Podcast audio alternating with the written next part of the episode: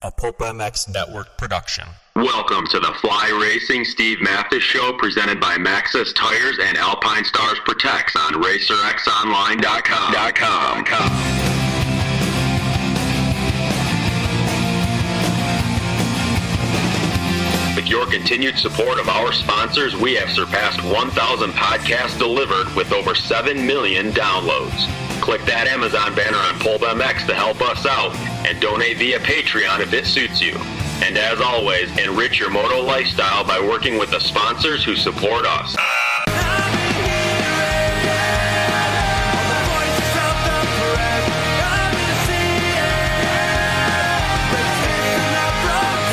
The original Moto Podcast, featuring legends of the past, stars of today, season previews and race reviews, introspection, opinion, facts, and laughs. Here's your host, Steve Matthes.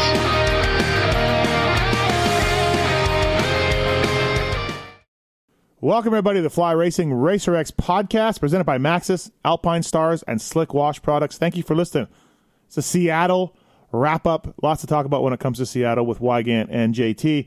Thanks to Fly Racing, flyracing.com. Please check them out on the web.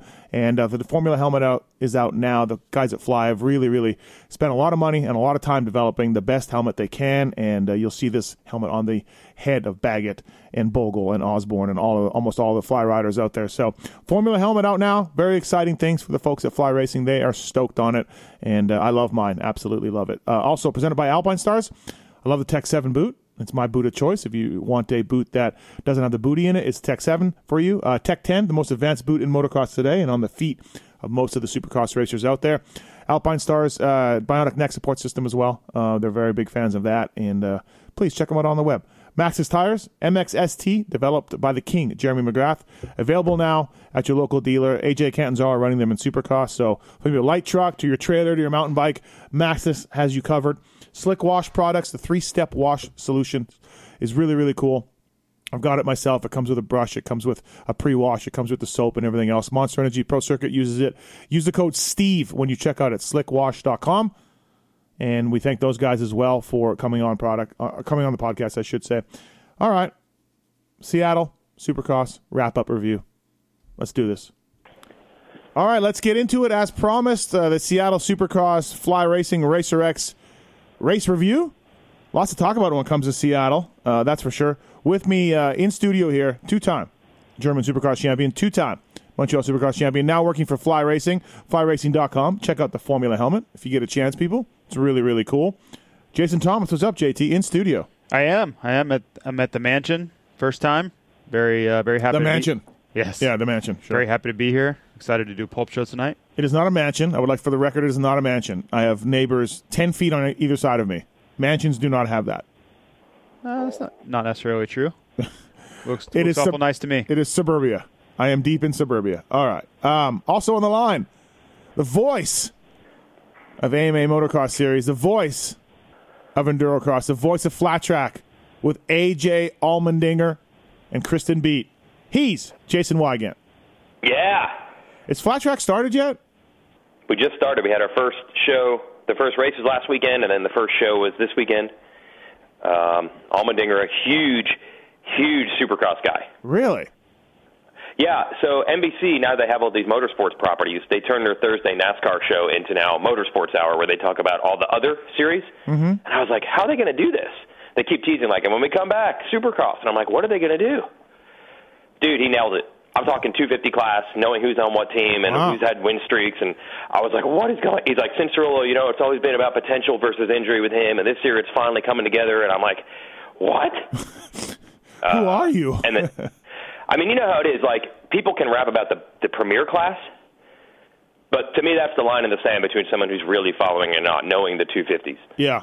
Yeah. uh, and he does. So um, now, yeah, it should be good. He's into motorcycle racing. I, I don't. I don't really know much about NASCAR stuff and all that, but um, Yeah. di- didn't he get suspended for Adderall or something?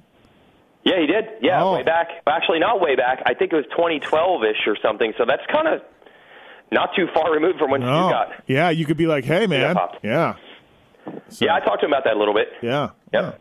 They have a much more. I just probably be surprising. Uh, a much more transparent and clear way of taking care of that situation. Yeah, imagine that, right? Yeah, I know. Um, yeah.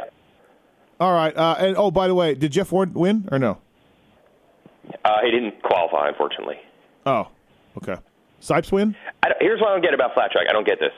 So Wardy like bumps into a dude, hits his front brake lever, and they have like these monstrous front brakes because they had pavement on this track. Mm-hmm. And he's like, man, I couldn't believe it. it's like I touched the front brake lever and it just completely locked up.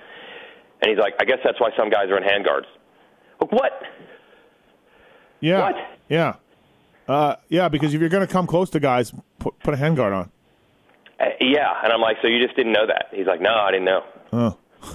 yeah. Uh, all right, lots They're to talk. Lots to talk about when it comes to Seattle for sure. Um, Marvin jumped on a on a red cross. That that is no doubt.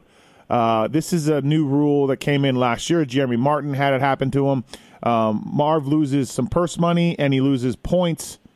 There, but and people freaked out on it. But I mean, we took a win away from uh, Dungey uh, three years ago. I, I don't.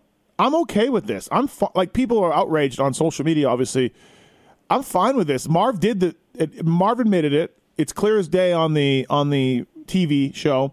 He shouldn't have done that. Other people did not do it. But I don't think you can take a win away, JT. I don't think you can just be like, "Hey, you got a, a, a you know, I don't know, two and a half second advantage here. We at the beginning of a 20 minute race, we're taking the whole win away." I, I maybe if you pass for the lead, if you pass for the lead on a jumping, you can take the win away because who knows if that pass would have been happened because passing is hard. Maybe then you could do it, but for a guy all well, by himself, actually, the rule does say if you pass somebody, gain Oh. a position, then they take it away. okay. So yeah, okay, I'm Yeah. fine with that because that that Yep. is that is a clear. I don't know. I'm fine with this, JT. Yeah, it's a harsh rule, but you know, I, I do like the fact that it's black and white, and there wasn't a lot of, uh, you know, it's tough to appeal. It was really clear that Marvin did it. He didn't argue it. He there was really no, you know, he didn't really have a leg to stand on. Anyway, uh, I'm interested to hear what Weege has to say on this because I know he spoke to the AMA uh, about this. So for me personally, I didn't have a problem with it, although it, it seems really rough. You know, seven points is a lot of points for a mistake that probably didn't change the results anyway.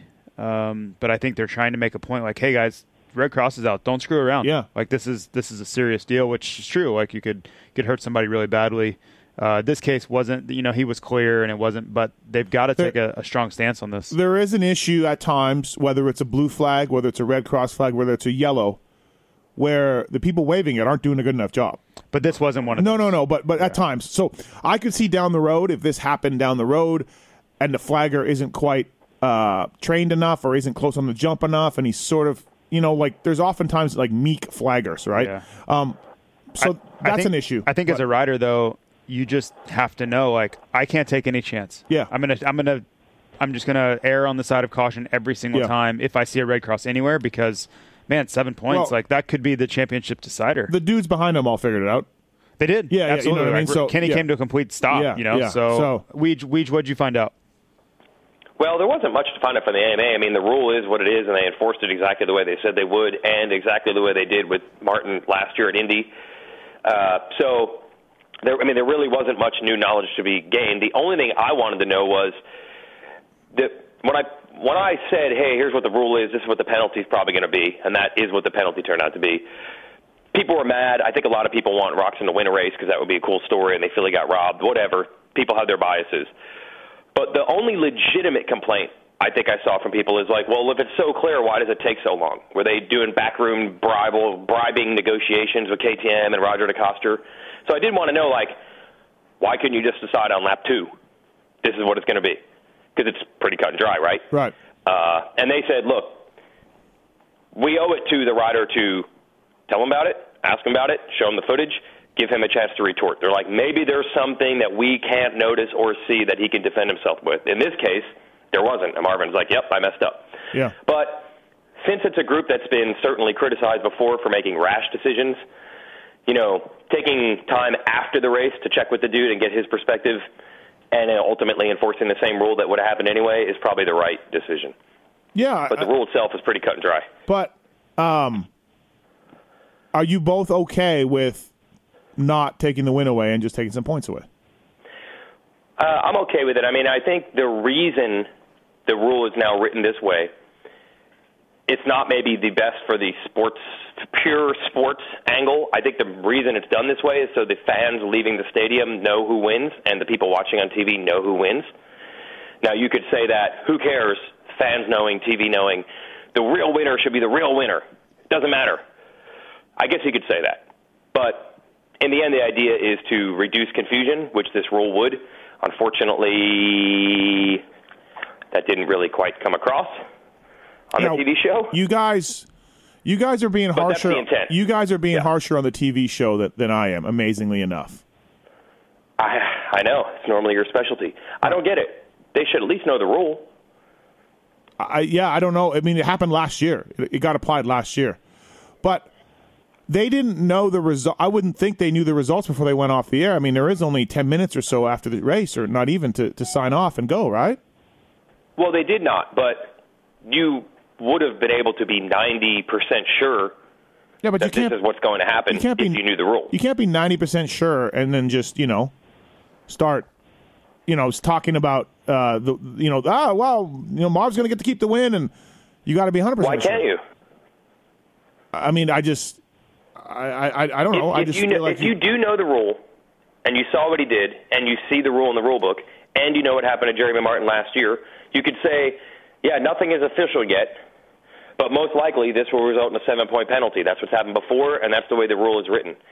But that never got said. I really don't think they knew it was a point penalty. I think they really expected it to be a position penalty, and there is no chance, zero, zero percent chance that they were going to penalize him a position because there literally is not a rule in the rule book that would have allowed them No. to do that. There was Well- no chance, none. yeah. Well, there was at one time, but yeah, exactly. It's been changed. Right, so I don't think they knew that the rule changed, which, look, I didn't either, except when it happened to Jeremy Martin last year, that's Yes. when I learned it. I'm not a genius. No, yeah. I only found out because it's happened before. I agree. When they did Jeremy Martin, I was surprised. I'm like, what? yes, Huh? we were all super Yeah. confused. Yeah.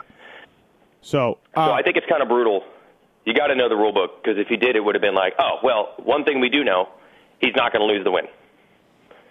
yeah, yeah. It's That would have been certain. Wow. There's no rule in there that would allow them to take the win away. no, no. I agree. Yeah. So that was, and I only noticed this because I was on Twitter and I was like explaining it like every three minutes over and over and over. And I'm like, I would write on Twitter, he's going to lose points. And then people be like, what's going to be the penalty? And I'm like, he's going to lose points. And then three minutes later, what's going to be the penalty? I'm like, what? Why are people not grasping this? Well, yeah. I know no, why. Were- if you're watching Right. TV, Well, was not clear. Do they have access to the rules book or an official up there? Uh, apparently they do. Um, Hmm. I, they can commun- They do communicate with uh, our our buddy Jeff Canfield. Okay. uh, with the AMA, and then he obviously can communicate with anybody else from the AMA for them. But I mean, um, you know, they they should have access to a rule book, even if they can't ask somebody. And more importantly, it happened. It already happened last year. That's the tough part. right. Well, yeah. Yeah. You know, You know what it really shows you? Hmm. It's kind of sad. Something happens in the 250 class, controversial, and it doesn't really result in controversy, and then people don't even remember it. Yeah. People will never, ever, ever forget this happened to Marvin. It will never be forgotten. yeah. close championship, seven Right. points. Jeremy Martin last year, no one even remembers that it happened. Same rule, same scenario. Mm-hmm. All these conspiracy theories I'm hearing now. I'm like, why were there no Honda Geico conspiracy theories last year? Yeah. Yeah. Really. Right. Because it's the 250 class. Yeah. No one cares. Yeah. Well, and, and people remember that Dunge got the win taken away too. So. Right. And why do they remember that one? Yeah. 450 class. Right. Right. Exactly. Yep. Um. Well, JT Marv could have really used those points in this battle. That would have took it from 14 to se- to 7 with Webb, with obviously with five rounds left. But when it's your year, it's your year. I, I don't subscribe to that quite yet. Um, obviously, it it's a big deal. I mean, they would have cut the lead in half. I mean, you're talking about a different series at seven than fourteen. But I think the bigger issue is that Marvin, even before he started gaining points, he was losing points. I believe he was riding a little bit better than Webb. Even in the races where Webb beat him, I think Marvin had a little bit more speed. Cooper just did a great job of managing the situation and minimizing any damage that was set in at all. Uh, so for me, for the last I don't know six eight weeks, Marvin's been arguably the best guy in the series, uh, and he's slowly bringing the series back. The question is, can he ride mistake free? He's going to have to nail everyone. If he doesn't win, he's going to have to at least beat Cooper every time. But I will say this: if if Kenny gets back in the mix like he was this weekend, and Marvin can continue to beat Cooper, there will be opportunities because I don't. I think there will be times where Marvin can make up five, seven points. There will be other weekends, probably from here on out, where he makes up two. The weekend he he has to avoid is giving anything back to Cooper. He cannot lose points on a given weekend, or else it just shifts the momentum and, and changes everything again. But if we just keep on like we've been keeping on here, where Marvin is a little bit better than Cooper every single time out, uh, I think we're gonna I think we're gonna go down to Vegas. I don't know who's gonna win, but I think it's gonna be tight going into to Nevada. Yeah, it uh, Marv's been good, and man, it, it, if this if he comes up seven or, or or less short, big deal. It's a big big thing. Absolutely. Yeah. But but yes. But Marvin would be the first one to tell you, "Hey, it's my fault." Like there there was no ex, you know valid Yeah, yeah. excuse or you Yeah. know I got screwed. Like he he messed up. He Right. made the mistake. He was winning. He was the first one there. It's on him. If if it comes down to less than seven, it's on him. You can't blame Yeah. anybody else. Ah, he's he's he's on. He's, What, you all right? Jesus. Yeah, You good? rough. I don't know. Okay. Uh, Sigs. yeah, Sigs. Uh, yeah, we Marv has been really good lately. He he has been just what JT said. Um, this Yeah, we actually did some research last week on the uh, RacerX Online site where we actually looked uh, going into Seattle. They had had 15 main events, if you count the six that we'd had through the Triple Crowns also. Uh-huh.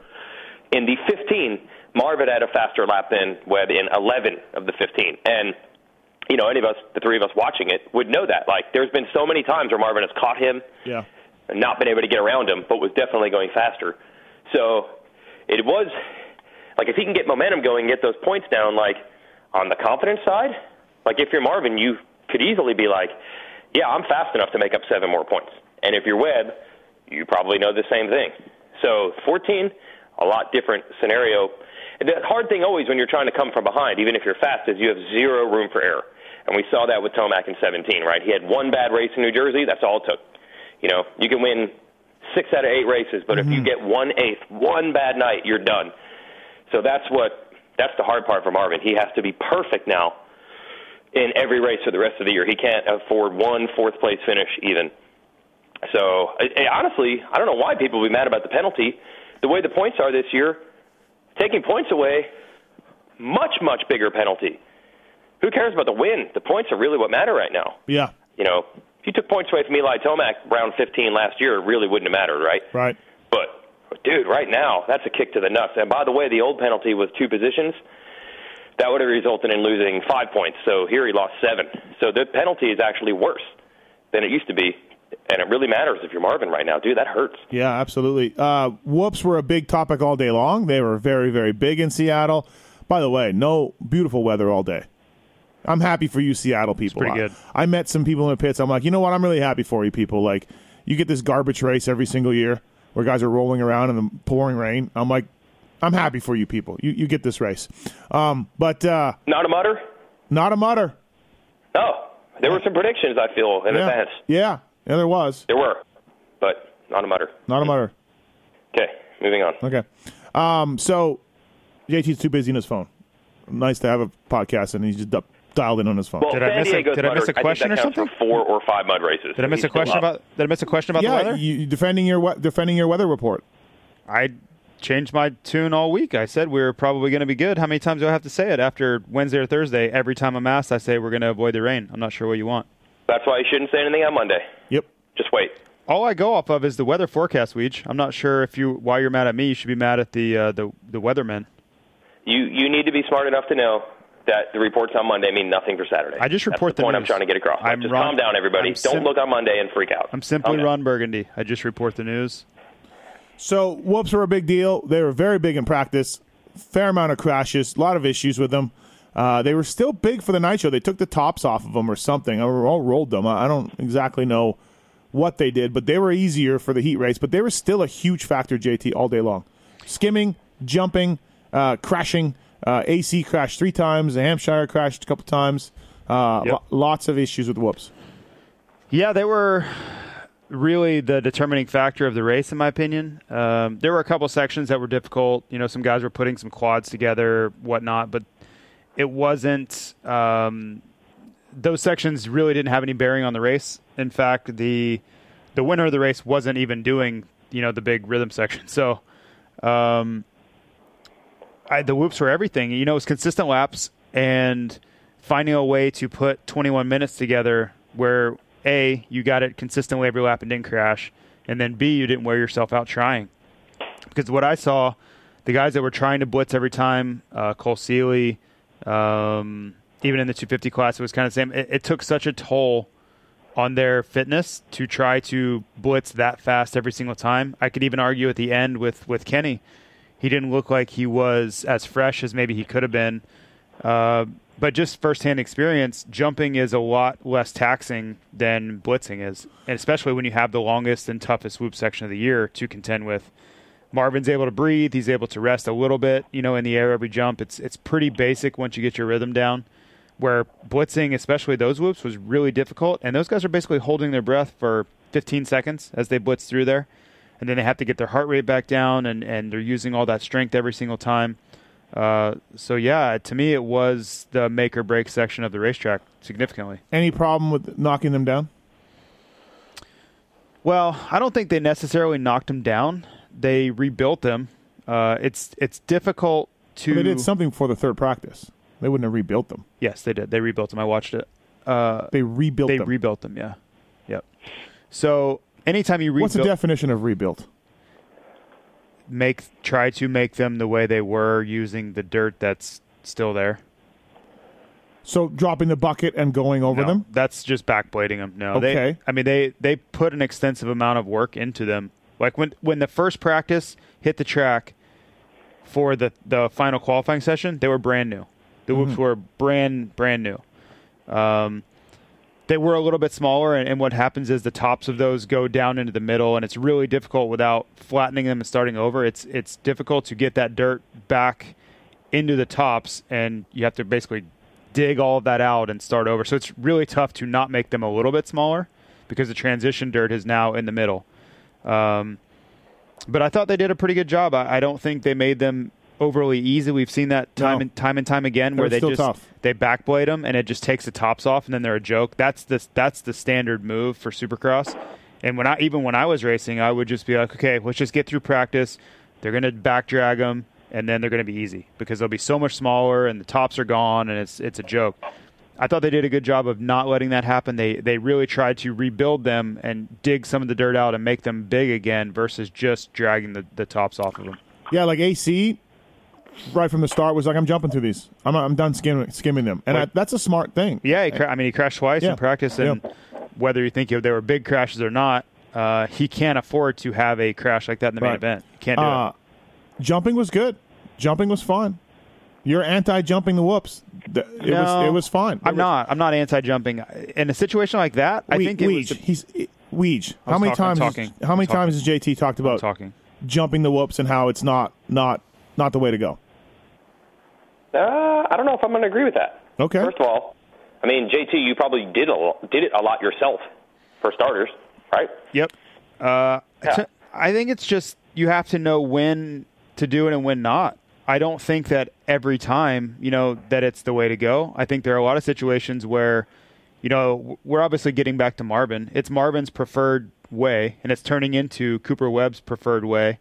And this weekend, it was absolutely the way to go. I think the guys that just they decided to do it first lap on, I think they made the right decision. Uh, but sometimes it's not. You know, I've seen I've seen races where it's just not the line, and Marvin's still trying to do it, and I think that's where it hurts him. But there are occasions throughout the season. This was one where it was the most consistent. It wasn't quite the fastest, but it was really close. We saw, we saw Kenny make runs on Marvin a few times. He wasn't able to make the pass, but it was a little bit faster. But I think the key here is you're talking about 27, 28, 29 laps where you have to think about the whole race. You can't think about, okay, well, I'm going to nail these for the first 10 minutes, but the second half, I'm going to really suck. So Eli, Eli made mention of it in his post race interview.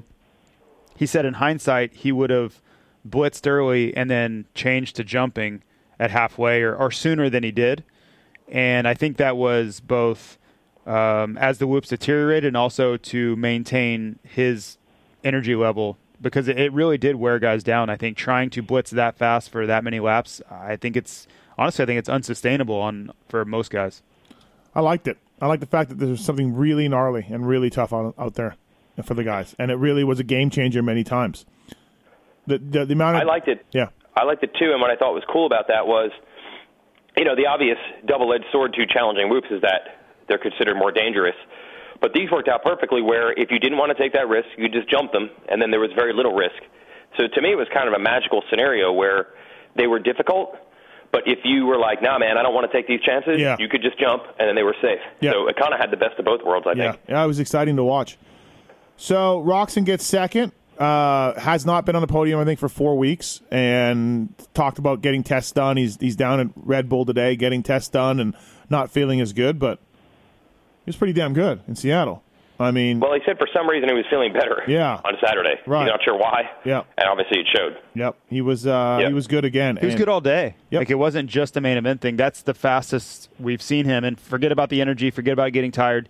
He was just he was just fast, which we have not seen very often from him in time qualifying. I would say the norm is seeing him around you know six, eight, ten Yeah. lately versus versus up front. Be interesting to see if they By the find way- anything. Yeah, go ahead.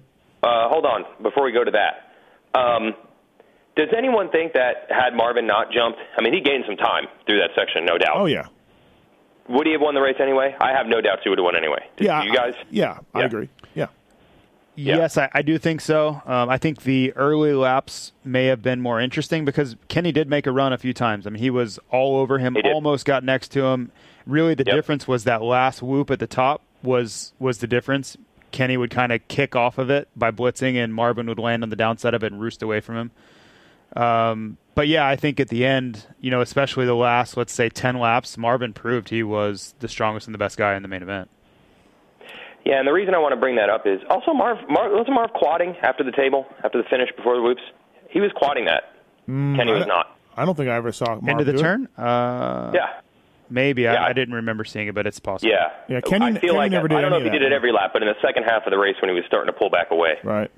he was doing it. Anyway, the reason I'm bringing this up is because, again, I'm seeing the confusion of people over this penalty, and I now that I've watched it back on TV, there's always a tremendous difference in what you can see on TV and what we can see from up to, up high. You, when a guy's two seconds behind, you don't see him on TV. Like from our vantage point, we could see those last ten laps that Marvin was just riding better, and that's why he won the race. Um, so I just want to clarify for people at home who are like, dude, if Roczen hadn't had that happen on the first lap, maybe he would have won. Nah, he had 10 laps to get it, and Right. Marvin was just better, and he was just cleaner. He was good in that whoop section, like JT said. He was quadding. Uh, but I don't know if people at home can see that because you ne- don't necessarily see both guys at the same time. Right.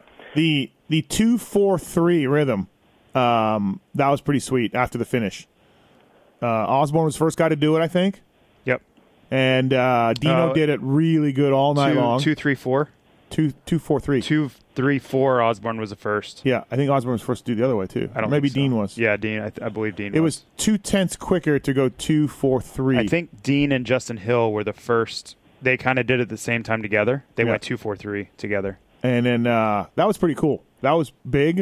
It was big. And- it and- was the fastest option too. Yeah, yeah. It was cool to watch the guys pull it out every once in a while. Like like they couldn't do it all the time. Well, Dean could. Dean was doing it every but lap, but a yeah. lot of guys would be like ah bail out of it. But I, I didn't think it was when you watch Dean do it. I mean, he was basically doing the double and then just hit it wide open. Like it to me, it was more of a if you committed, no big deal. Right. But guys were a little fearful of it. But it wasn't a holy cow, that's crazy technical skill level to jump this because it was just wide open. Like it wasn't a lot of timing. But it must have been something because a lot of guys backed Oh, I think it's just a little scary. Yeah, yeah. Like, so uh, I love stuff like that. I love you, stuff. If where- you screwed it up, you could hurt yourself badly. I mean, Yeah. it was far. yeah, and the quad out was big, but you know a little slower. That was more technical to me, I thought, because you, if you cased it or did anything, you were going over that berm, and the landing was There was a net there. the landing, the landing was much sharper than the the first two four.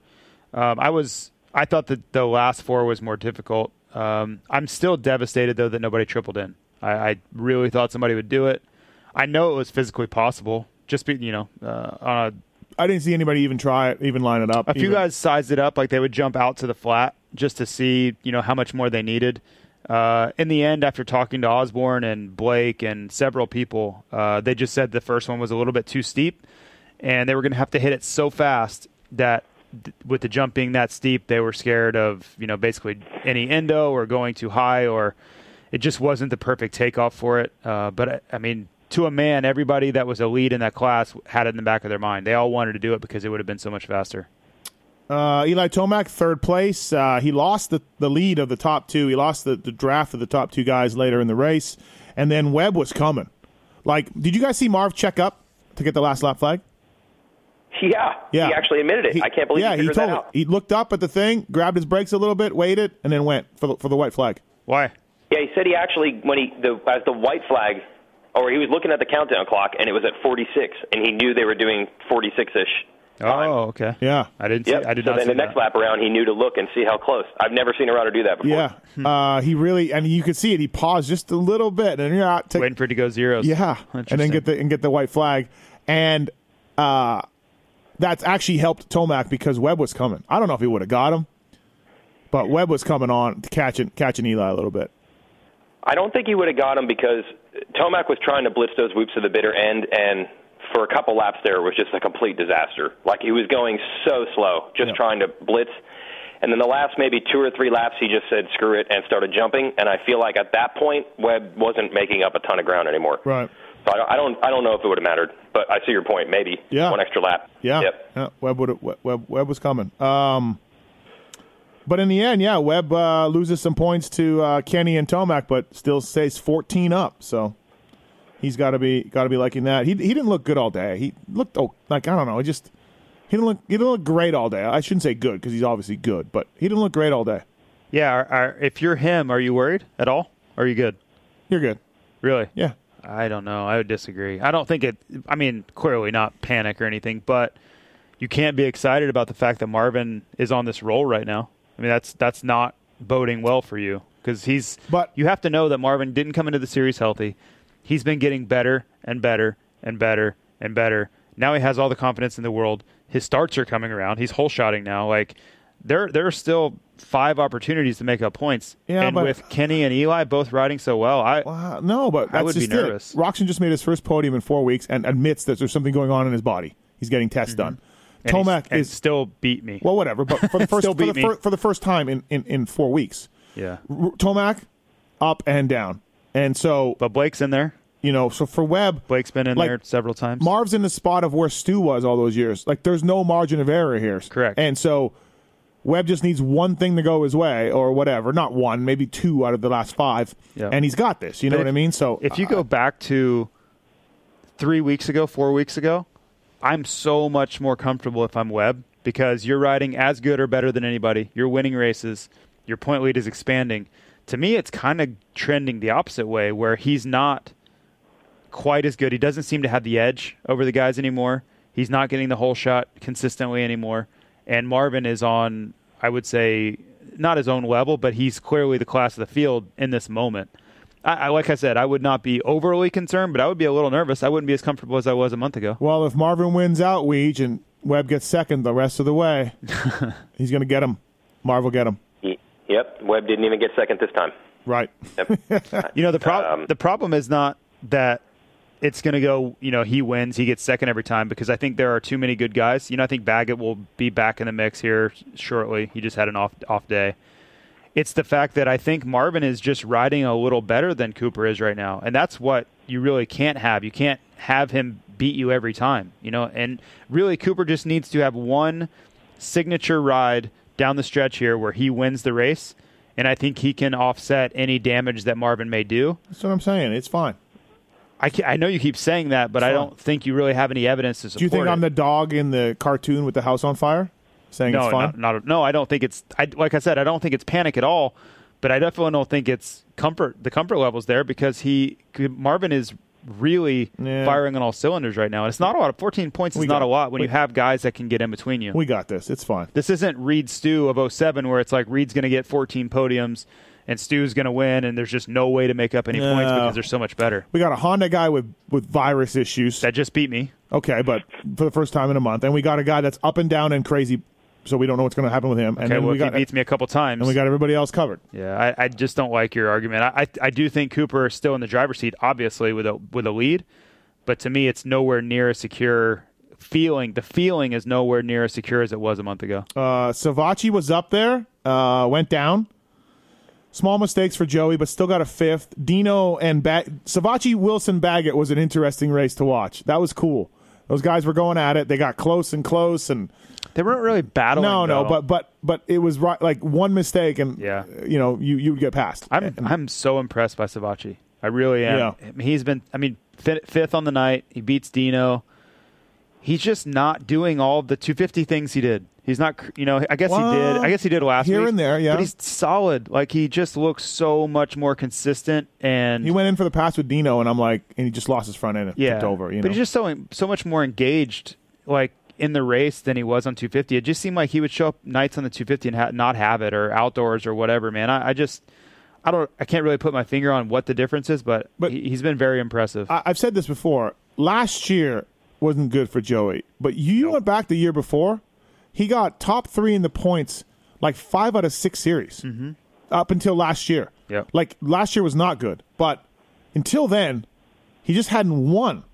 But he the title, he'd won races and finished indoors and out top three. Like he's it was. been he's been good. it was good. And, I'll let Weege jump in here. I just, I guess it's my own expectations. He has far exceeded those, and we when you come back and you look at the rookie class, he has been easily the best of the rookie class without argue. You know there is there is no argument, and that's just not. I didn't see that coming at all. So good for him. I, I Um, have nothing but kudos to give him. Speaking of rookie class, Weege Osborne grabs grabs a whole shot, and then it got ugly quick.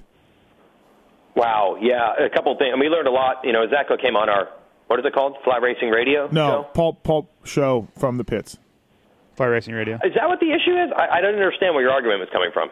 You want pulp I- entitlement sponsorship. I, I mean, I, I, I, I don't know where the name change came from. All of a sudden, those those guys in that stupid Motospy series started calling it Fly Right. Racing Radio. Like, where the hell did that come from? That was for me. wait, it was it was That it never- was never called pulp. It was never called Fly Racing Radio. It was when I emailed them back. Okay, them but you just called. made the name change halfway through Supercross. what? No, that's what I was asked to call it. Right? See, yeah, exactly. So he's What, what was it ever called pulp? Yeah. We said we're doing a live pulp show from the from the pits. No, he said Steve said that. I, yeah, I don't remember. I don't remember saying that. I I mean, Steve said I that, but Steve that. says lots of things. That does, just because Steve said it doesn't mean that was the official title. I, I don't know, man. I mean, the Davalos thing stuck. Nets Yeah, no, exactly. got a lot of momentum. Uh, it's, thank you. Say it enough. Thank you. and it will you. happen. Thank you. Say it enough. So, anyways, Make uh, it happen. Osborne's going where are we to at? Osborne, Oh, Osborne is going to stop coming on that show. By the way, because Oh you know I said show of hands for all the people out here that that got burnt by Zach Osborne in fantasy. Like, You're brutal. kind of bad. I said. oh my that. god, you're brutal. I thought it was funny. But what was interesting, you know, so I, I asked him on there, and he's like, "Yeah, you know, this is the first week where I was even, you know, even close to to Marvin and Cooper during the week. Uh, you know, he had been getting handed to them ever since he's come back from injury, and I'm like, well, were you there during the off season? And Steve, I know you know the answer to that. Yeah. During the off season, he was there. Way in the He wood. was on their pace. Way in the wood. laying the wood.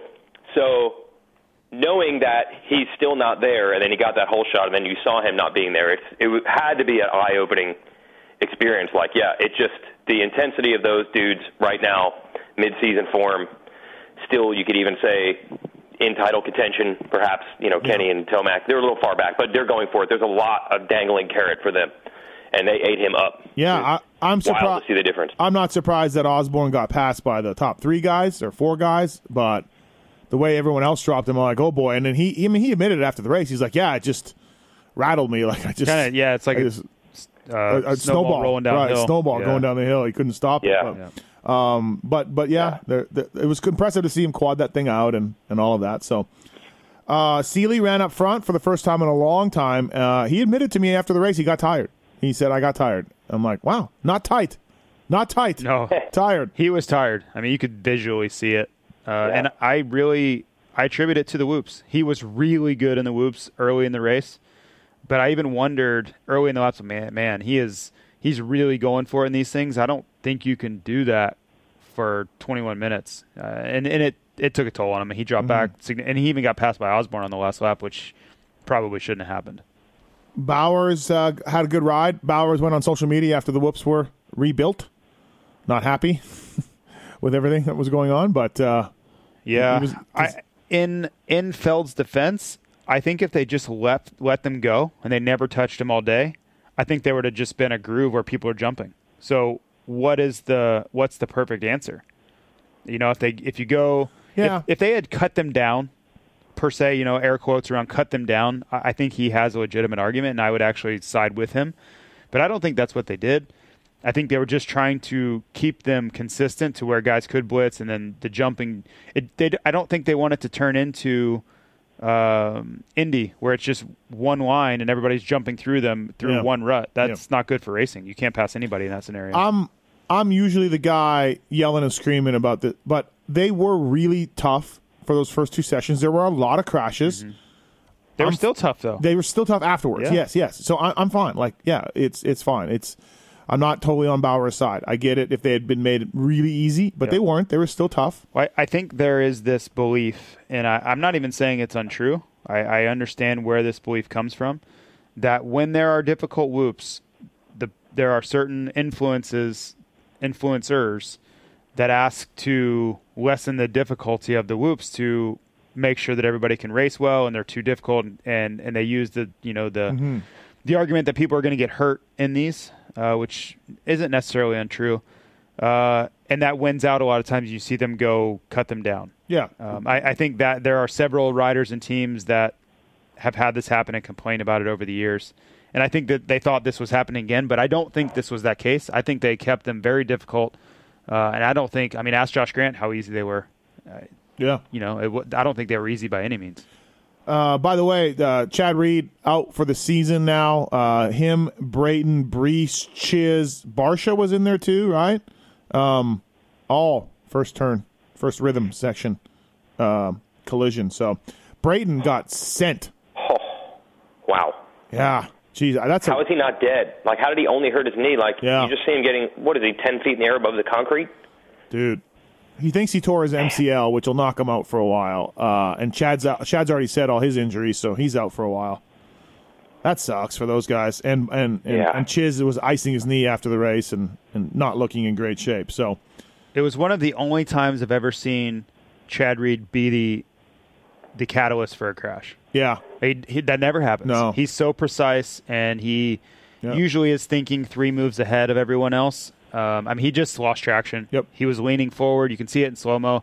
He's leaning forward, and his rear tire breaks loose from you know, partially because he's leaning so far forward, partially because it was really slippery on top, and then he just veers left when the the tire actually catches traction, goes right into Ryan Breece, and then off the off we go with the domino Yeah. effect. Yeah, that was to me the biggest takeaway. Is like, man, like you just never see Chad be the reason for a crash like that. big blow to the series to lose him. Five weeks left. So, but at least uh, J- Yeah, that sucks. And and Brayton, like to see him and Brayton on the cart driving out of the stadium together, Right. that's that's tough. Like those are popular guys, and as JT's alluding to, like guy, okay, there's no no one's immune from injury in racing, but you feel like they're guys that know how to navigate it pretty well. yeah, And then you see that, you're like, dude, these guys, there's nothing anyone can do Sometimes yeah. sometimes. Oh, There's absolutely. nothing you can do. No, it's yeah. a very dangerous sport. Well, MotoConcepts, Bullfrog, they they got Alessi. We're back. We're back. 2012 all over again. The 800 is going to hold it down for the team. Will the craziness come back? I don't think so. A Tony focused on Mike solo effort. Right? Yeah, I don't think so. Will it come back? Let's uh, hope not. Um, yeah, let's hope not. Uh, so Bogle, I never really noticed Bogle. JT all day, all night. He was pretty good. Yeah? Actually, yeah. It was one of his better uh, daytime qualifying performances. Um, he was actually on and off the board for a while. Um, but, uh, you know, he seems to do better when the track's more difficult. If it's fast and easy, uh, he just doesn't seem to have the pace as, as it doesn't come as easily for him. But uh, yeah, I mean the result wasn't maybe exactly what he wanted, but he rode pretty well all day. Hill, hometown race for Justin Hill. I don't know what to tell you, man. I mean, it wasn't terrible, Right, but it wasn't wasn't great. he doesn't get tired. Bogle got him. He doesn't get tired. Bogle passed him. I mean, Yeah, it, you are you kidding that he doesn't get tired, or Weege. He told me that. He told me that. so is he just bored? Yeah. Just can't put the puzzle pieces together. That's what he said. All right. He looks awful tired a few times.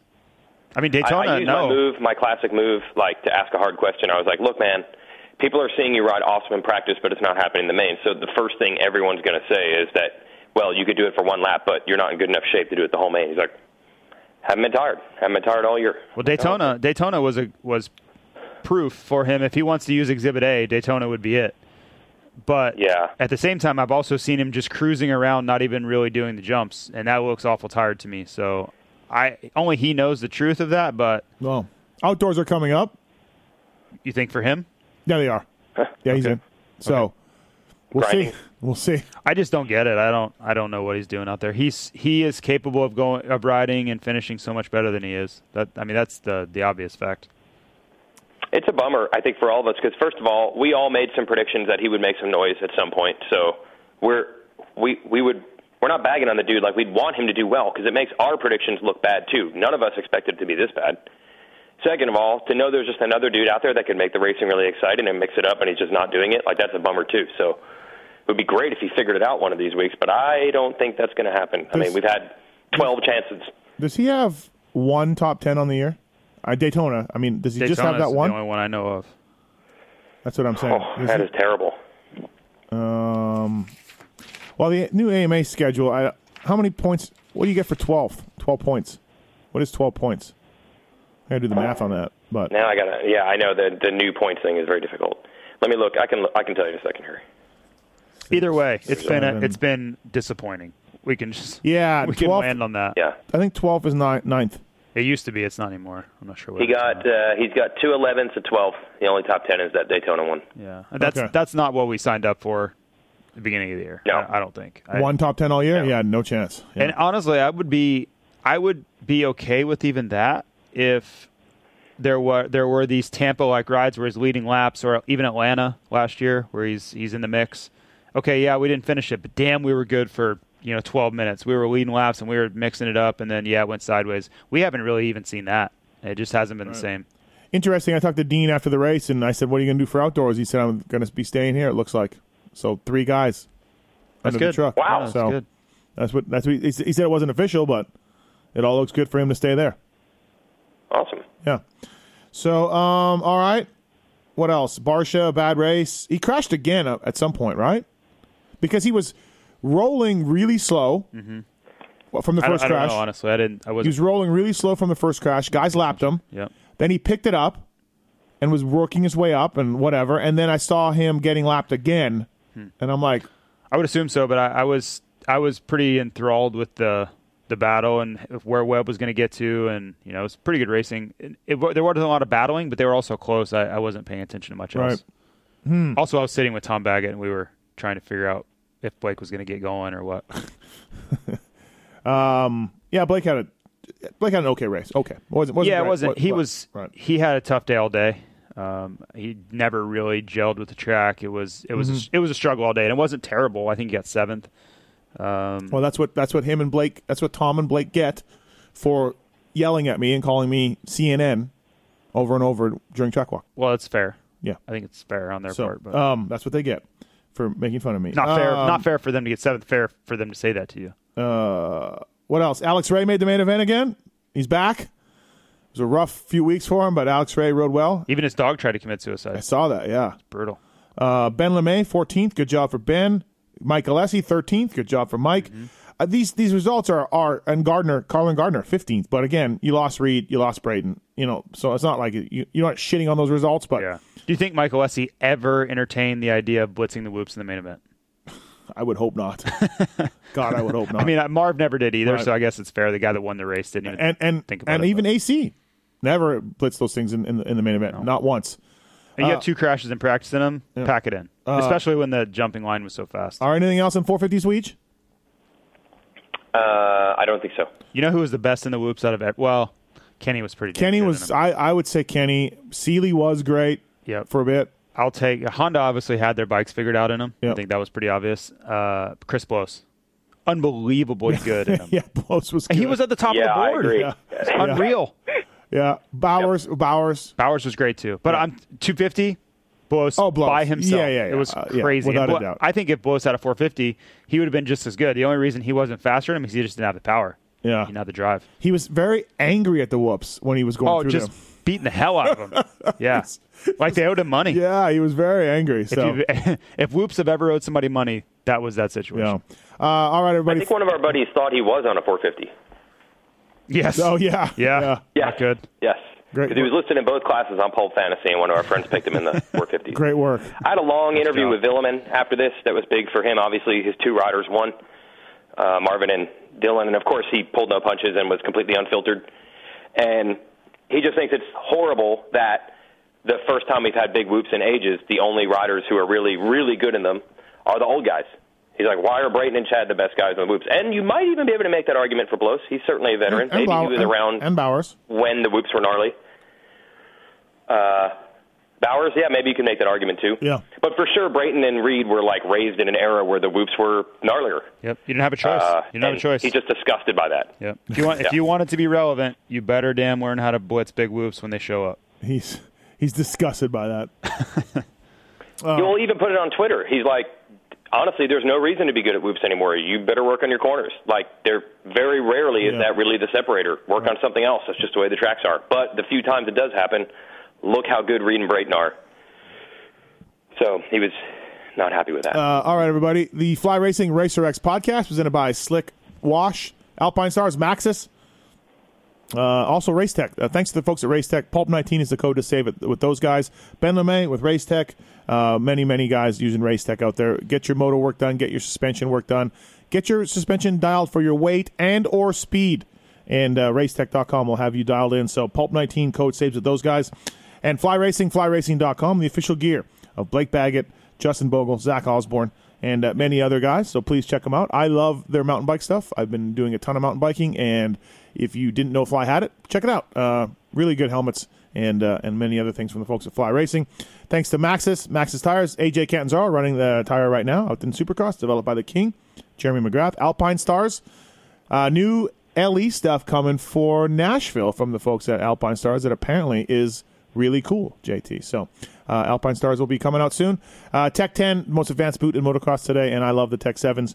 And Slick Wash, use the code STEVE when you check out at Slick Wash, the three step wash process that Monster Energy Pro Circuit uses. So thanks to those companies for helping this podcast out. Uh, let's go to 250s. So I got a call this morning from Tyler Keefe, TLD KTM team manager. He ran me through Shane McElrath's back problems, when it happened, when it started, what's going on. He's out for this weekend.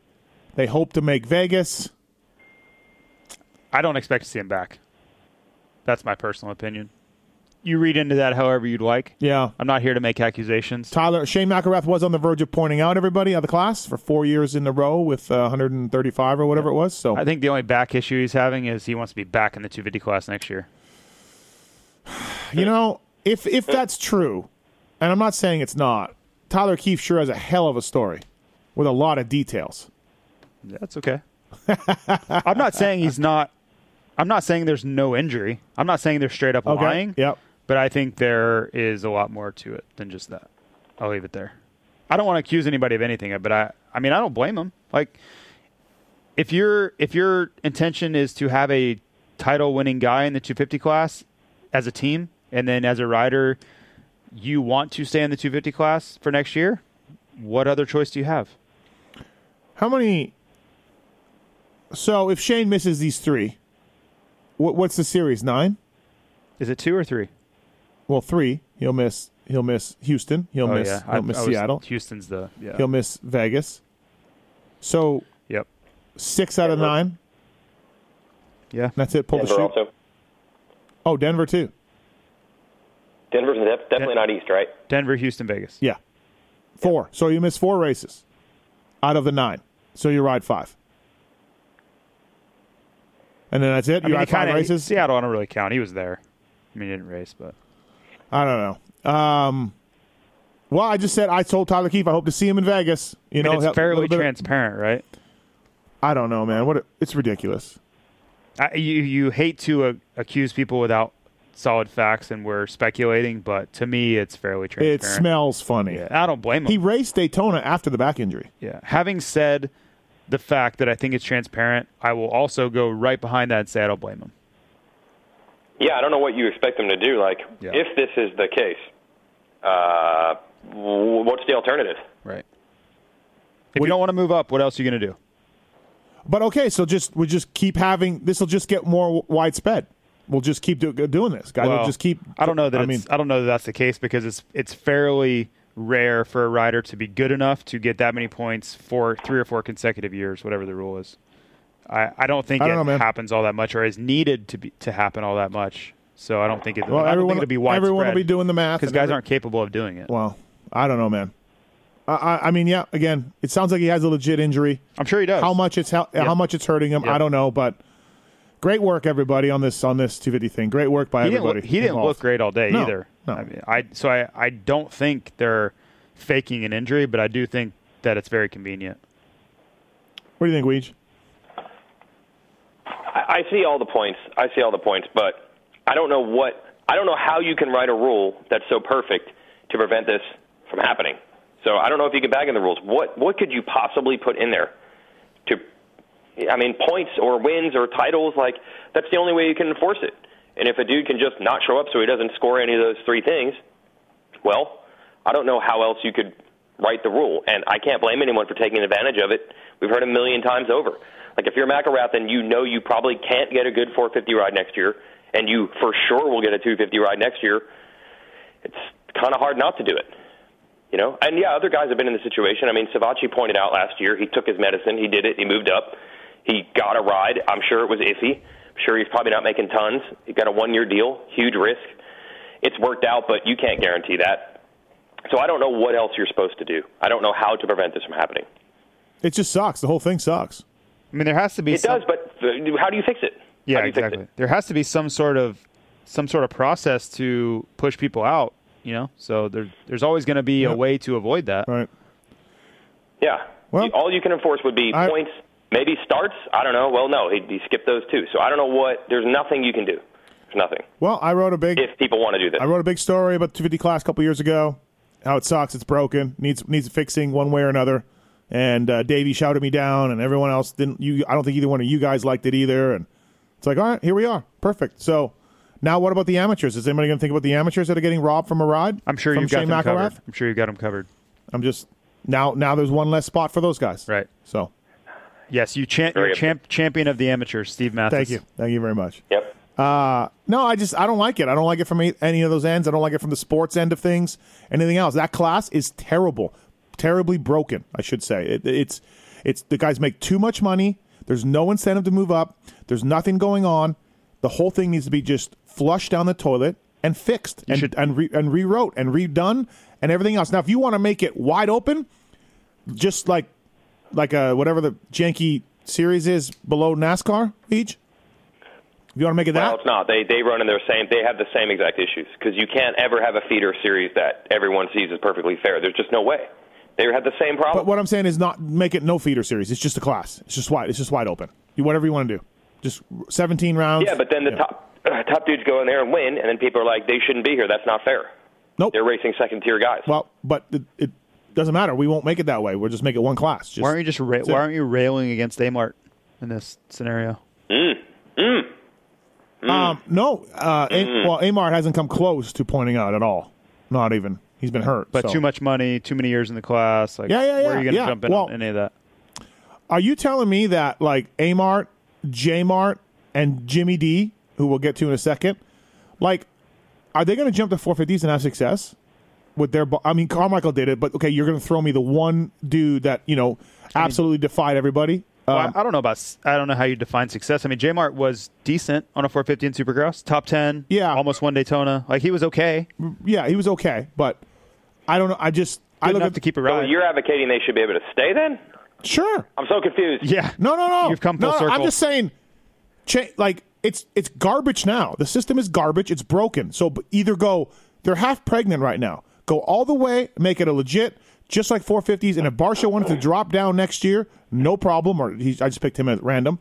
Or tighten that shit up. Two years out. Out. That's it. You're done. Two years in this class, kid, and then you're out. Make it one or the other. The way it is now sucks. Sucks for every sucks for the sport and everything else. but don't you hate? Aren't you the one same one that hates the under 23 rule for MXGP? Yeah, I mean, but that's different. That's that's Why is it different? Because that's a motocross class. There's only two motocross classes. This is a But I'm saying, regional like- series. But what if what if they had adopted that rule under 23 for Supercross? Would that would that suffice for you? I'd be okay with that because it's a regional series. Okay, Uh, I'm just asking. but if you are you if you're going to make it all 17, you know, like 17 round 250 series, then no. yeah, yeah, It- it's it- apples to oranges. I'm just That's what saying. I'm saying. It's- What do you want? Do you want? Either one, do something. Okay, I don't. I personally don't think it's that broken. I don't see anything that terrible. I think we have more pressing issues than that. I think the biggest problem is, and this is why it can never be fixed, until you can make the 22nd place finisher in the 450 class more important, more attention, more popularity, more money than the first place finisher in the 250s, this is the way it's going to be. And it won't ever change. Like, we know it. The triples, now this, the guys who are getting 14th and 15th in the main, fans do not care about them as much as the guy that wins the 250 class. So as long as that is the case, there is only going to be eight to ten worthwhile finishing positions and or rides in the 450 class. And if you can't get one of them, you're better off in the 250s. So it would be awesome if Jimmy D could race the 450 class, and if he got 20th every weekend, he was a hero. But unfortunately, he's better off getting third in the 250s. Well- That's the way it works. Follow the NASCAR model. Make the 250 class less viable on TV. Make it less popular. Make it at a different venue. Do do all of that stuff. venue. Whatever. Here do, we go. Do all of that stuff to highlight how how good you got to be to 450 class. Right now, if you're just sitting on the couch, uh, Dylan Ferrandis is as good as uh, Marvin Musquin. He got the same amount of TV time. He got an interview. He was featured the same way. Nothing was changed. There, the, if you didn't know any better, you'd be like, oh, Dylan Ferrandis won some massive race, and so did Marvin Musquin. Marvin Musquin's level of difficulty for winning that race was twice what Dylan Ferrandis's was. But but but we but nobody we just featured the 250 class as much as ever. It's it's fine. So change all that, and I, I put that in my story in my article a couple years ago. Change all that. Make it so oh, it doesn't parity. because That's the problem. okay, well, whatever. Let's move on. But it's it's Yeah. McElrath's hurt probably, Yes. But he also is probably taking a dive. Mm-hmm. Can both of those be true? Yep, I think they can. yep. It's very convenient. Doesn't make it untrue, Right. but it's good timing. All right. Is uh is Adam Cianciarulo need to be worried like Cooper Webb? I don't think so.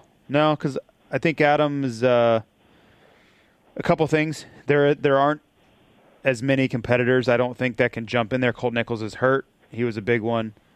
Uh, there, there really aren't guys that can get in there and battle with those two. With with Nichols going down and Shane going down. Really, those were the 4 Those are really the only four. I don't think Dakotas is going to get in between Adam and Dylan. So the math equation that Weege loves so much is much more applicable in this scenario between those two, with the other two going down to injury. And then Adam, it's not like Adam's lost momentum or not riding well. I mean, Dylan, that was the first win of Dylan's career, Right. so it's it's He's been close. It's a bit different. Yeah, yeah, he's been bit of a close. scenario, First, and they have less first Supercross win of his career. and they have Yeah. less races to deal with too. Right.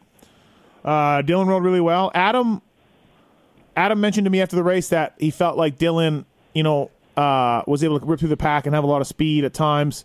And Adam felt like, hey, I, I actually caught him a little bit, which he did. Mm-hmm. Um, so I'm, you know, perfectly fine with this result type of deal. Yeah, he's fine. He doesn't have Yeah. to win every race. He always does get if he stays on the podium, which he absolutely should, as for the reasons I just mentioned. No big deal. All you gotta do is just not not crash in the whoops Yeah. like he didn't practice. Uh, Nichols should be okay. I think it was just a Well, bruise, but yeah, I think he said if if he can find a way to walk by the weekend, he's going to race.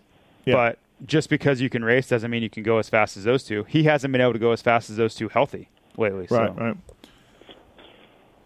Okay. Um Jimmy D rode well all day. All day long, Jimmy D rode well. Uh He's killing the whoops. Yeah. really good. Yep, really, really good job for him. Third. Mosiman fourth. That's a bit of a surprise. Good job for Mosiman. Big crashes all day. Yep. again. Yep. That he is. Uh, you can tell he is working hard to elevate his level, and it's paying off, no doubt. Mm-hmm. But man, he is paying the price along the way. Blose fifth. Blose fell in the first turn. I didn't realize this. Really, I didn't either. You got fifth What? after falling in the first turn. Great job. Yeah, he told me that after the race. Wow. I'm gonna look at. I'm gonna look at the lap chart right now. Um he came around 16th after one lap. 16th. You know, I don't want to get you back on this 250 topic. Oh, Okay. Uh, all, all the different I'm angles in. I'm in. If you want. I'll, yeah. What? What? What do you got? Well, I mean, all the different angles you're pursuing from dude should get kicked out, but Amart and J-Mart should stay. No, just just already. Amar. Just Amar should stay. he should be an ambassador. He's an ambassador. Right. I really think in, in these arguments, this is what people really want to say: that there should be a height rule. There should be a height rule. oh, we- do not reasonably expect you to be able to ride a 450 well. You're under five foot five. Sorry, you're allowed to stay. I think that's what. I think that's the only way to do it. Height rule. Listen, I I, I just Um, yeah. I, I've said this. Uh, the classes make it wide open or or Okay, tighten it up. We're good. No, but you We're keep good. saying like I don't know what you want, man. Others I don't know. I either one, but not the way it is right now. the point I was going to make is Blose has been really good this year, like really good. But I mean, he's not going to get a look from a, from a factory team, is he? Oh hell no! Why would you No. sign him up? Why? Dude, he's been so good, so solid, so consistent. I mean, okay, first turn crash to fifth is exceptional, but he was good even in the 450 when he did that a few times. Obviously, the dude knows what he's doing. He's been around forever, battling arena cross. I mean, he's been at this level in the 250 class years ago. But unfortunately, if you were just picking results on paper, he should be in contention for a ride next year. But there's no way that's going to happen because he's 29 or something, right? Well, he, he did have a ride. He was looked at by a team. It just happened to be 10 years ago. Well, yeah. 10 Yeah, years ago. Point. So, right, at 19 he was getting the shot, but at 29 or whatever he is now, he's not. So that's. Uh, it- Yeah, no. I hate to go back to your point, Matthes, but like if I- teams were looking at it as a we want to win and we don't care about developing talent, we would just take this dude. Well, I'm okay with like the Kyle Cunninghams and the Chris Bloses not getting these rides because they have had them and they are way older. Like you know, Cunningham's what's Cunningham thirty? 29, I believe. Okay, so but it's guys like Osby and Hartranft, like a couple year pros that'll just w- won't even get looked at, right? And that's that, that's where I'm just like, that's where I start screaming about amateurs. I don't think that I don't think Hartran f- falls into that. I think he will get a hard look this year. Okay. I do. I don't think Osby so much. Right. But Hartranft, this is year two of him proving that hey, like on his day, he can be right in the mix. I, I don't think that the ship is sailed for Hartranft at all. Uh, speaking of uh, another guy, Hayes, Jacob Hayes is in that boat too. Uh, I don't know how old he is, but uh, certainly did he break his hand though or something? Did, why didn't his super agent tell tell us that he had a broken hand? he and Marchbanks hit really hard. Um, both of them it pretty much ruined their race, but they were what five six something like Something that. like that, yeah. Uh, I don't know. It definitely looked like Hayes was hurting from something, but they hit hard, and, and it wasn't intentional. um, basically, one guy interpreted the line the other guy was going to take, and the other one cut down, and they hit much harder than they intended, and both of them went down. So Um, I think he's going to be okay. He was on my flight. There's a couple of warriors on my flight. Um, he sat next to me. He says that his hand is not broken. There might be something else wrong Oh, with it, but he's pretty sure. all right. But there was another warrior who had crutches when he left the stadium on Saturday night, and then Sunday morning left the crutches at the hotel, That's what he does. manned up, and we got on that plane. That's what he Justin does. Brayton, ladies and gentlemen. No man friends, no entourage. Um, Just pure heart. Lopes was having a good race. Lopes was having a really good race for a long time, and just mentioned that he got tired. Just he's not used to that pace and riding that well, uh, riding up f- fast up front. The Geico guys started next to each other and then crashed together. Hampshire and McAdoo. Um, Hampshire had a wild ride in those whoops. Hampshire, like, dude, I- I'm sorry, man. He's he's got to get this thing done. Like, he should be better. He should be better. He's not gotten a podium think, all year. I think he was at the beginning. I mean, he he knocked down AC, got fourth at the first round. Yeah. Uh, yeah, it just hasn't hasn't been clicking lately. I do think outdoors. I think he'll be good. I mean, he was really strong at the end of last summer, like Right. race winning level. It just it seems like he makes mistakes. Yep. I don't lot. think I don't think Supercross has ever come easy for him. Right. Ever. Right. Uh, so yeah, I think outdoors it'll be it'll come much smoother and, and it just fits his riding style a little better. Uh, Jerry was there. Jerry had a rough day too. Man, did he ever? Oh, Jerry put in the main event. Jerry definitely jerried Yeah, he at did. Seattle. Even though he had a butt patch that says Jerry, Jerry's not going to Jerry. Jerry did Jerry. Yeah. It was a return to the vintage Jerry, which is not a good. Well, no, I no. Vintage Jerry wouldn't make the main. He would have just augured and done, been yeah, done, that's true. right? Yeah, it wasn't. It wasn't Anaheim Jerry though. No, it no, wasn't no. January no, Jerry. No, Joseph was not January Jerry. Um, Starling rode well, got a tenth. Good job for that. Wageman with an eleventh. Yeah, he was Wageman? good. Yeah, He was good. He was good, man. That- That's that's nice to see. Marchbanks uh, uh, introduced himself to me this week and then said, "I just want you to know that my dad listens to your show, and, and you said that I wasn't happy after my second in San Diego. I was very happy. That's just the way we are." I said, "Okay." Like we as in Him and his dad are both that way. Okay. Like, yeah, but because he he was not. Press conference was just like, "Yeah, I just felt really Monotone. good." I'm Yeah. just like, "Dude, you just got second, killed it." So, anyways, nice kid, nice guy. he works with uh, Tedesco. Tedesco's Yeah. like always with him. Yeah, yeah. which is cool. I think I think a lot of those kids could use a a presence like that. Guys have just been through it and done it and can uh, Huh. help you avoid the pitfalls. Yep. Um, 250 LCQ. So, uh, Jorgensen hits Howell. No, Howell hits Jorgensen Yep. in the turn, takes the spot back.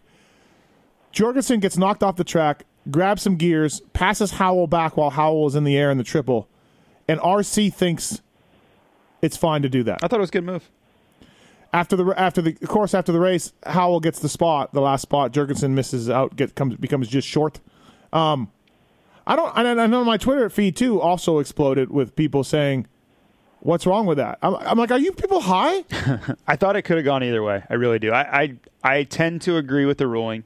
I think they got it right, but I could have seen them letting it go. Basically, wha- like you you you know Howell contacted him. In a legal pass, Knocked him off the track. In a legal pass, nothing Okay, wrong with that okay, pass. yeah. but he was forced off the track by contact. Okay. is what I'm saying. okay, Therefore, so pull in behind the guy that had passed you. I- I'm just saying. I think the contact could have, in some pseudo backwards world, talked the powers You- that be into saying that yeah he didn't have anywhere to go. cannot miss a triple. Factory teams can. Weege. Yeah, I agree that uh, he lost the position. He gained the position back by racing through the infield. Um, I- that's- but I guess if there's That's all I'm saying. Right, right there, you just captured all my feelings. Right there, you you you captured back a position by missing a triple. Like I, yeah, yeah, that's that's the way I saw it. Now, what makes it a tough call is that, uh, like the moment he was going off the track, they were almost side by side. Like it wasn't like the pass was completely completed at that point. It was like very close still, but overall, he was going to be passed, and then he ended up ahead. right, So- right, exactly. So I don't know. Yeah. I don't I don't understand how Ricky can say like he wasn't happy with that ruling. I don't understand how you can say like, well, I mean, c- can you just you know screw up and pin it behind a beside a whoop section and then pull in and you're fine? In the end, I think they got it right. I just, of course they did. It wouldn't have blown me away if they had said it was forced contact. Oh boy. Um. All right. What else? Anything else? Two fifty wise. I'm good. All right, JT. We're on to No, I think We're on to uh, Houston. I think Adam's going to finally do it. Yeah, he looks good. He looks great. He was asking me before the day started. He's like, and I think this has already been decided, but he's like, "What should I do next year?" I'm like, "What?" He said, "What? What, what should I do, man?" And I'm like, "Well, if they're going to throw a ton of money at you, stay down." And he's like, "They're not." I said, "Then move up." Yeah, I, th- I would agree. With And I said to him, "Do you think years from now you look back and be like, like ah, I never got it? Like I said, if you don't win the 250 champion, the mo- motocross championship this year, Mm-hmm. I said, do you feel like you need another shot at that to complete the resume? He goes, no. I go, all right, You know, it's, it's funny. We talked to Damon Bradshaw, uh, the Fly Racing Radio Show on Saturday in Seattle, and we asked him, "What would you do?" And he, and his answer was very obvious. He moved up after one year, right? So he's like Yeah. immediately like, Yeah. he needs to go to 450 like now. Yeah. But you know, then there's the other side of the coin where a guy like Ricky Carmichael has been on record for years saying, if you're questioning it, stay down. You should be more than prepared. And I think he's pulling, he's drawing from his own experiences where he moved up and he wasn't quite ready and he really struggled early. Uh, he he's on the opposite side where he's like, you should be so over prepared to move up that way, ensuring your success. I know Ricky. not saying who's no, right or I know wrong. Ricky struggled, like quote unquote, struggled in '99. Like he led races. He crashed He, he got brains he, got- he crashed, but he led races. He was super fast, and he won uh, outdoors 250 outdoors. That- Small bike. Did he go back down? Yeah. Oh, he went back He did. down. Yes, you're right. So like he he did crash a ton and all that, but dude, he was fine. Like I don't know. I I don't think if you look at his success story a year or two later, it was a really rough Yeah. transition. I mean, he went undefeated in '98. You know, in, no, I, am not saying. I'm not dude, saying like, he moved up early. I'm just like- saying you're talking about two legends of the sport that did it Right. very differently, Right. and they're completely opposite opinions of the same subject. Right. You know. Yeah. I, I mean, yeah. So that's what I told Adam. Not that he really cares or whatever. I'm like, if you feel like you need to get a national championship for your legacy, Mm-hmm. and they're going to offer you a ton of money, stay down. And he's like, no, they're not going to do either one. I would, So if it were me, and I would, I was advising him, like I'm sure Nick Wey is. Uh, I would make sure that, you know, a they're not going to offer me crazy money for one more go around on the 250 because I do think he would make a lot of money next year in bonuses, and he would be the favorite going in in both series. But B, similar to Aaron Plessinger, I would make sure I had a long term deal. I would want three years of the 450 just in case next year doesn't go that great. There is no urgency. Right. You have plenty of opportunity to get to where you need to be. If, hey, man, shoot, I should have stayed down one year, Yeah. one more year. It doesn't matter. I Yeah. got two more to figure it out. Yep. So th- th- that would be my only advice. Yep. What do you think, Weege? Yeah, I was uh, in favor of staying down just because I figured it's it's guaranteed money, it's guaranteed results, and the 450 class will always be there. But I could see it the other direction. And to me, the big difference between Carmichael's situation and Adams, it was only three, or it was only two whole seasons for Carmichael in 125 Supercross, 97 and 98. Yep. Uh, that's really not a lot. I mean, Adam, he's missed some with injury, but he's still had a lot of full seasons. He's done three in a row now. Did some of 14, so he's a lot older. Right. So I think it's a little bit different than Carmichael's Wow. uh, situation.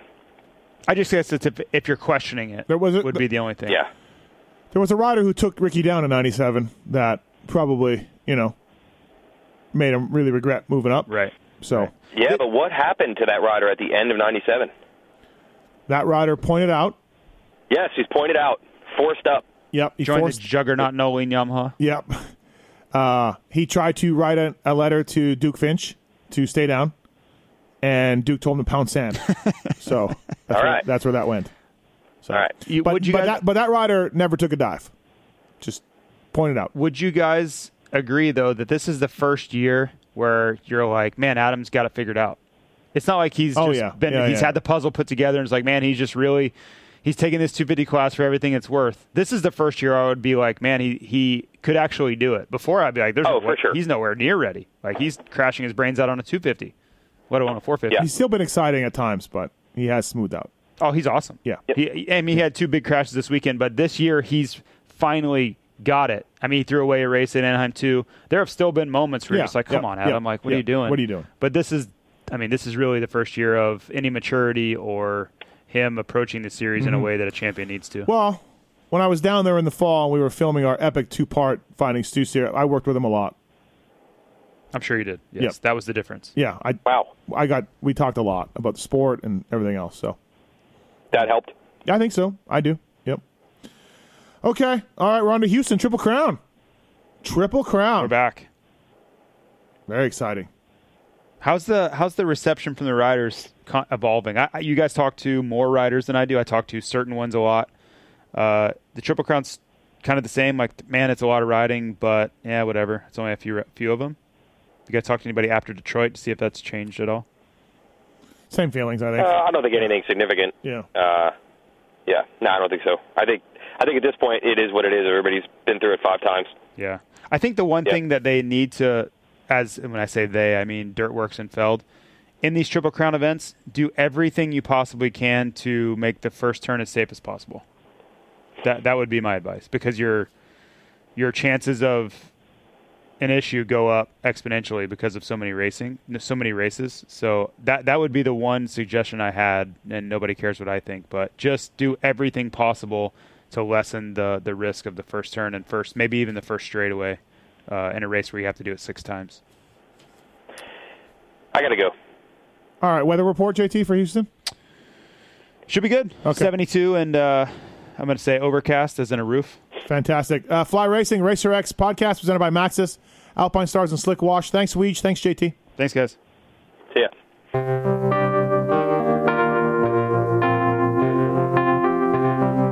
Thanks for listening to the Fly Racing Steve Matthes Show. Don't forget to check out some of our past shows, including motocross legends such as The Bad Boy, Rick Johnson. I looked down and my hand was junk. I mean, it was sitting over to the side. The tendons were jerking in weird places. And, and my biggest disappointment with Danny Storbeck is that he never said sorry. Because Danny and I were friends, and we've never talked since. Brian Lunas. Before the 500 event, Dave and I fly to Germany, go down to Stuttgart. There's this little shop out the back of the Mahle factory. We get our cylinders, take them back, and you know off we go. And you know we ran Nikasil cylinders as a factory part for a handful of years before anybody ever saw it in production. Dave Arnold. And, and McGill was all, you know how he did the big pancake thing, and right. and he's got the thing. He's completely laying on the gas tank trying to miss his tree. I mean, he would have gone even harder, jumped farther if that tree hadn't have been, you know, if, if it hadn't have been there. The Hurricane, Bob Hanna. I love the guy. I don't dislike. I think he's the greatest competitor this sport ever had. Absolutely, 100% in my mind. I firmly believe that statement I said about these modern day guys in Switzerland or Holland or Belgium on 45 minutes on the same bike. You're not beating Roger. Are you crazy? They're not doing it. If they think they're so much better nowadays than they were in those days, they're fools. They're different bikes, different times. The Beast from the East, Damon Bradshaw. It got to the point where I didn't want to leave home, and once I got to the race, I wasn't into it. If I wasn't going to give 100%, I'm not going to take their money. The working class hero, Doug Henry. It was definitely an emotional moment for me, just thinking to myself, that's it, you know, and it's, it's amazing the stuff that goes through your head in a short amount of time of the things that, you know, that I was going to miss. The Dogger, Ron Lechien.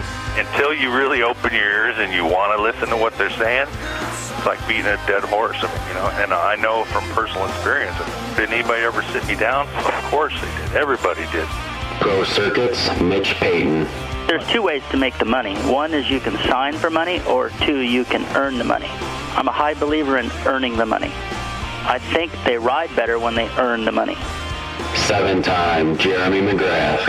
I was so mad, like so disappointed and so frustrated that I pulled pits and I left. Every point counts. I could kick myself to this day for not just riding around in tents. It's been no problem. My, my ego got in the way, you know? The O Show, Johnny O'Mara. Stuff that you could—you sit there if you didn't even want to ride it, you just wanted to just look at it all day. I mean, I got a chance to test all that. I like that era I was in. I really do. Search Pulp MX in the iTunes store to enjoy these and over 800 great motocross podcasts.